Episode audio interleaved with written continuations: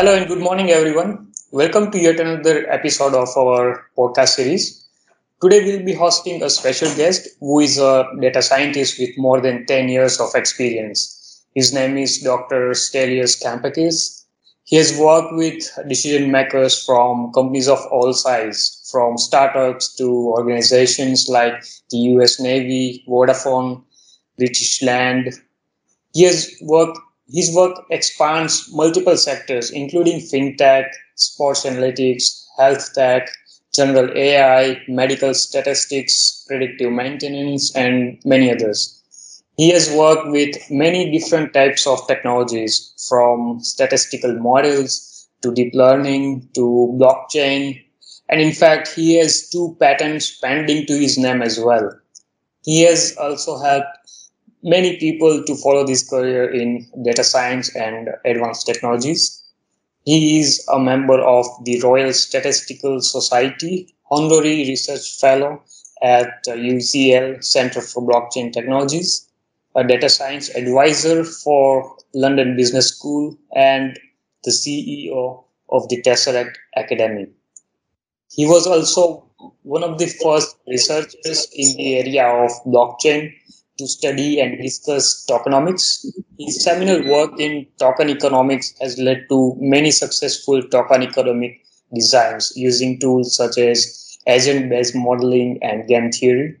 A natural polymath with a PhD in machine learning and degrees in AI, statistics, psychology, and economics. He, he just loves using his broad skill set to solve different problems and help companies improve their efficiency. So, without further uh, going ahead, I'll introduce uh, this uh, great gentleman with us, Dr. Stelios Kampakis. Hello, doctor. It's a pleasure to have with us. Have you with us today? Yeah, thank you. It's a pleasure to be here. Great. So uh, I, I, would like to know, uh, could you please elaborate more on your profile if I missed out on anything or any points? Uh, no, uh, thank you for the pretty extensive introduction. All right. So today we'll be talking mainly about blockchain. Uh, we would like to know what is blockchain uh, technology and how does blockchain work?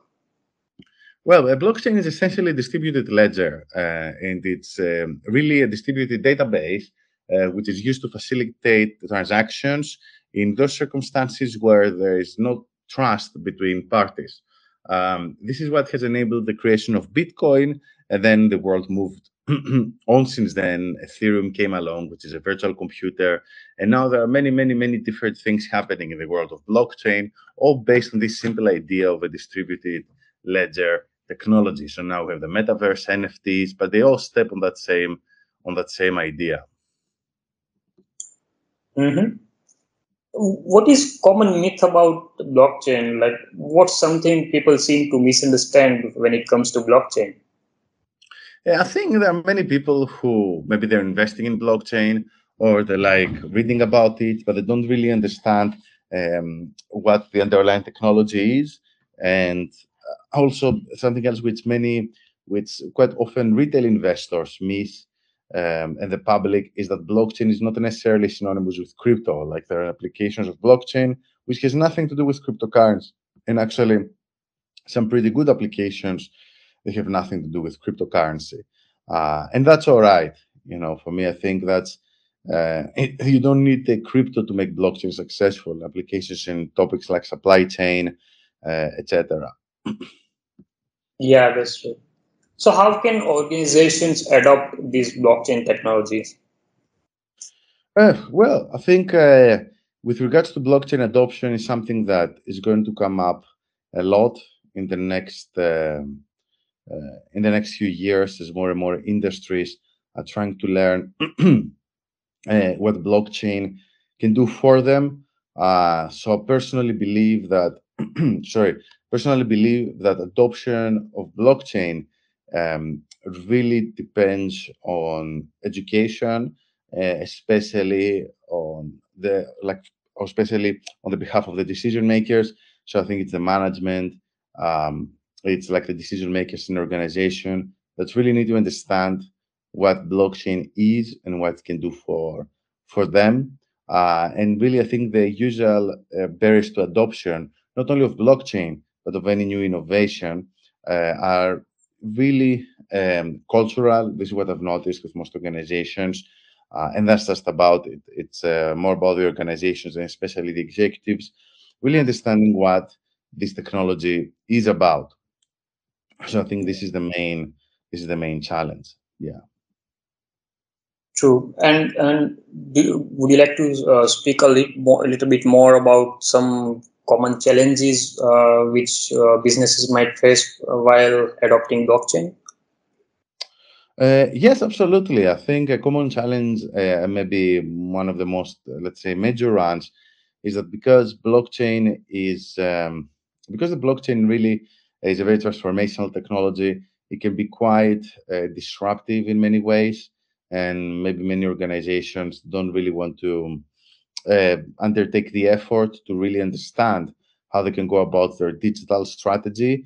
Uh, essentially, because adopting blockchain might imply that they would need to undergo some sort of digital transformation. And maybe that's not, maybe that's like too complicated for them, to be honest with you. that's like yeah. one potential challenge that I think many uh, many organizations are facing, and it's actually the main one for bigger organizations because, sure, because like uh, smaller companies, they can be more flexible in that regard. True. So there is there is a buzz buzz in uh, in the market surrounding decentralized finance. So uh, I would like to know what are your views about that. Uh, so decentralized finance uh, is, um, let's say, you can call it a movement, a technological movement. You can call it a trend, uh, but essentially the objective of DeFi is to simply um, like democratize finance in a way. Uh, at least that's that's the way I see it. Uh, and there's been, and also, but also at the same time, use the benefits that like blockchain can offer as a technology in order to do some pretty cool things, really. Uh, and by that, I mean things which maybe they're not, um, they wouldn't be possible within the traditional financial system. Yeah. yeah. Um, and so we've seen like that initially DeFi started off with replicating some of the functionalities which exist in traditional finance, like borrowing and lending and decentralized exchanges, where decentralized exchanges, actually, in my opinion, uh, are sorry, they are essentially an innovation above uh, traditional exchanges because they're 24/7. Uh, they don't require um, you know, they don't require like human operators to be there to turn the exchange on and off. So I think it's fundamental improvement over more traditional exchanges. But then they moved on to other things like Olympus DAO and similar, where you can, I mean, these kinds of things don't exist in mainstream finance. Now, how many of these are good ideas and how many of these will survive in the long run? Uh, it remains to be seen. Uh, but essentially, this is like a revolution in finance.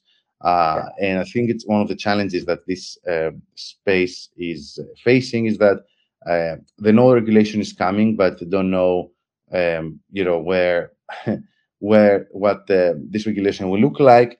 I guess uh, partially because the regulation, like the regulators, they don't they're not even really sure how to go about it. You know? mm-hmm. Yeah. So, uh, since we are talking about the buzz in the market, uh, let me add one more trending term called metaverse. So, mm-hmm. what are some of the use cases or some of the uses of blockchain you think uh, in the meta metaverse?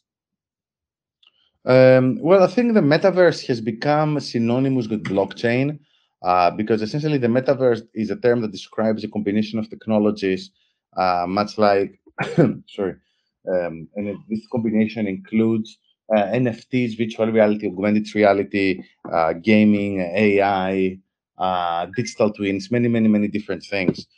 So I think blockchain plays a huge role in the metaverse, primarily in handling data in the metaverse and also the economy of the different metaverse universes, uh, especially around NFTs and objects and all that.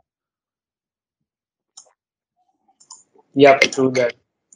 So uh, before we wrap up, like, what is one piece of advice you would like to give someone uh, who's planning to implement blockchain in their uh, business or the industry? Uh, yes, so I think the one piece of advice is to really understand why you want to use blockchain and what you want to use blockchain for. Um, so don't just get, get carried by the hype. Really understand what are the possibilities of blockchain, what are the challenges, the opportunities, and then take this as a as a start in order to make something more. Uh, this would be my main uh, this would be my main piece of advice, and it's one of the things that I've always been helping decision makers with my work in education.